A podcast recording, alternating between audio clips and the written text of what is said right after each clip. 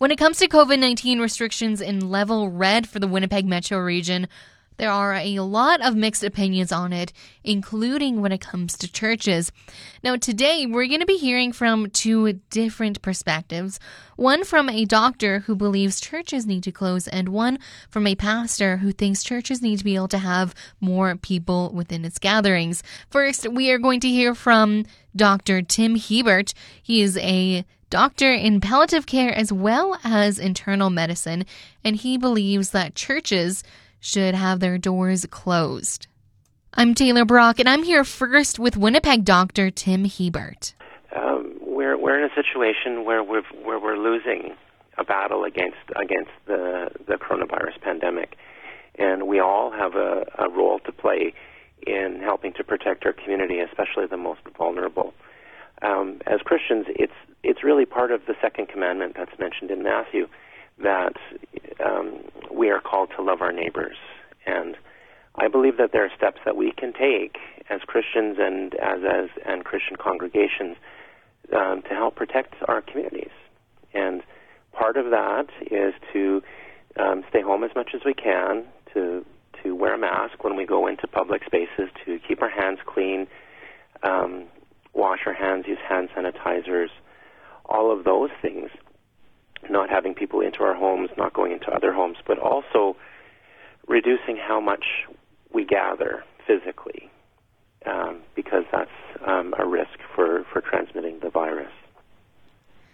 Now, also, one of your points talks about the right for in person worship. And for a lot of people, um, in person worship is important to their faith. Can you explain a little bit more about um, that point in talking about the sure. well being of others? Terms of in terms of the role of Christian of, of Christian um, churches and congregations, churches. I don't believe that churches have ever been as important as they are right now in terms of caring for others. So I certainly don't mean that churches need to stop doing the important work that they do um, as ministry, but we need to find new ways to do it. Um, we need to reach out to the people um, in our communities who are lonely, um, those people who are having emotional difficulties, people who um, maybe are having uh, uh, other difficulties such as financial or families that are, you know, struggling. Um, but we need to do that in ways that doesn't put all of us in the room together. Um, so I'm calling on our our faith communities to find new and creative ways to do all of those things. When we gather together in corporate worship, it's very meaningful for us, but we can do it in other ways that don't don't um, don't um, cause the risk of transmitting uh, the coronavirus around our communities. Um, the church that we attend uses uh, Zoom as uh, for an example, and it actually provides um, a very meaningful experience. We can know we know who's there. We can communicate with each other, um, and we can still have an intimate worship experience. And we know that God will be present um, with us when we're worshiping together, even if we're not all in the same room. Now, for people and churches and other um, groups of people who want to gather to worship, is there um, any words of advice you can share with them who are thinking about switching to different well, methods? Well, I would encourage them to, to consider doing more than the minimum. The, the public health order is the absolute minimum um, that Dr. Roussin expects um, from, from Manitobans. If we really want to win win against this virus, we need to do more. And as Christians, we're called to serve our communities. We're called to put the needs of others ahead of the needs of ourselves. And I think finding ways to, to, to worship virtually rather than worshiping in person is, is part of is part of that. That we want to put the needs of those around us, especially the poor, um, people who are homeless, people who have multiple medical conditions, and people who are elderly and vulnerable we want to put their needs above ours. And that's what I'd like to say to the Christian community that we have an opportunity here to show that we care more about other people than we care about ourselves. Well, thank you very much for sharing this message with us. Uh, how can we pray for people who are currently working in healthcare or other uh, essential services right now? Well, um, I think um, pray that we'll get the resources that we need. We're we're we're we're working um, in situations where we don't always have as much as we want. Um, pray that um, that we can um, continue to do our best. Pray for peace because there's a lot of stress. Um, there's a lot of stress among healthcare workers right now, and uh, for for health because there are um, there are many many healthcare providers have become ill in the last in the last two weeks, and we um, hope that that they will recover and and that we can avoid more healthcare workers. And and every we don't want anyone to get sick. Um, but if too many healthcare workers get sick, then then um, we'll have difficulty providing care. I'm also joined by Pastor Mark Hughes. Now, he's a pastor with Church of the Rock, and he believes that the restrictions for churches in Winnipeg need to go back to what they were during Orange. Well, you know, we were uh, one of the among, amongst the first to get open in June when they said we could reopen, so we did, and people have been coming back and was growing uh, actually slowly, but growing every week. And uh, as long as we're allowed to continue meeting, we're intending to do so, primarily because we haven't had any transmission. I don't think there's been any COVID transmission in Christian churches in Manitoba.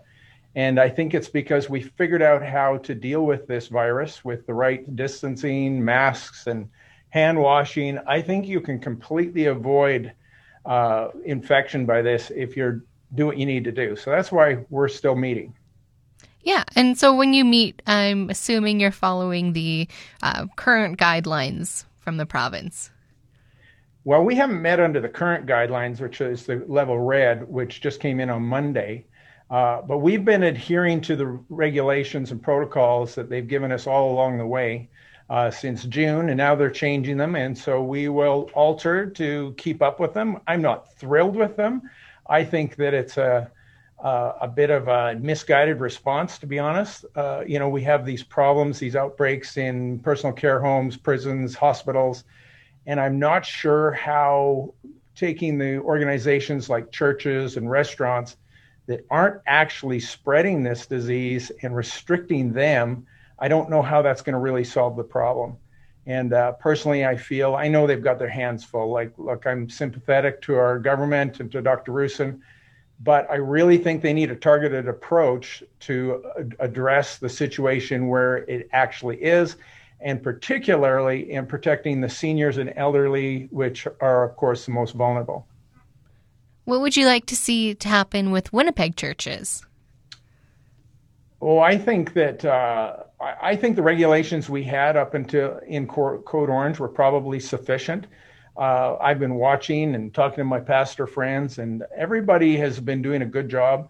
The people are not flocking back to the churches. Uh, I don't think really any of us are reaching our capacity even under Code Orange. So I'm not sure we need further restrictions. I think we're doing what we need to do. We're barely keeping this thing running as it is now. And so I just don't see the church as being the problem whatsoever. Now, um, we heard recently from a, a, doctor who wants churches to close in general. Uh, do you disagree with this? Yes, of course I disagree with it. I understand. I'm sympathetic to the doctors, those who are working in you know, emergency and ICU. I totally get why they're nervous about this, but I think the attention has to be given to the place where the problem is. I look at what this is going to do to our economy, particularly to the local economy. Uh, look at it this way you know, Amazon, Walmart, Costco, they're going to be just fine. They'll be laughing all the way to the bank. And we're going to put out of business all these small little corner stores, these little restaurants uh, these waitresses that work for tips and hourly. Uh, I don't think we can do this kind of damage to the community, especially if they're not the problem. And if we're going to have to shut something down, shut down the things that are actually spreading the virus. And so this sort of you know broad sweep of shutting everything down that the doctors are calling for, uh, although I'm sympathetic towards them, I think they're completely misguided in their approach. Now, for people who are thinking about going back physically to church, um, what do you say to people who are on the edge about it? Well, we've been trying to talk to that constituency for five months now. And most of them are, are you know, probably two thirds of them are not coming back, and they're waiting for something to change significantly. I understand that. I totally respect their decision in that. Uh, what I've been telling people throughout this whole thing is that the church is actually a safe place. And when they actually get here, or in other churches, not just ours, they discover that we're distanced, we're not touching people, we're wearing masks, and the risk of transmission is actually extremely low uh, in churches. And I think people need to consider their faith. And eight months out of church is a long time for a lot of people. And I think the cost spiritually, psychologically, sociologically is going to be maybe higher than the cost of the actual virus. And I think we have to consider some of those things. Now, I'll just quickly ask you what is the difference between worshiping online and worshiping in person? Oh, I, I think people can do a reasonably good job online. Uh, the experience is the same. Uh, it's a it, you know it's a streamed feed, so the experience is similar. I just know what people do. I know what I do when I'm watching online. I sit in my chair, I eat breakfast, I've got my pajamas on. I'm not standing, worshiping, I'm not engaging in near the way I do when I'm part of a community. And I think the whole idea of the fact that what church is is it's it's not just us meeting with God, it's us meeting with one another and being a family and being the community of God. And I think that's what's really at risk in this COVID season. And I think the longer people are away from that worshiping as a community, uh, I think the worse it's going to be for people spiritually.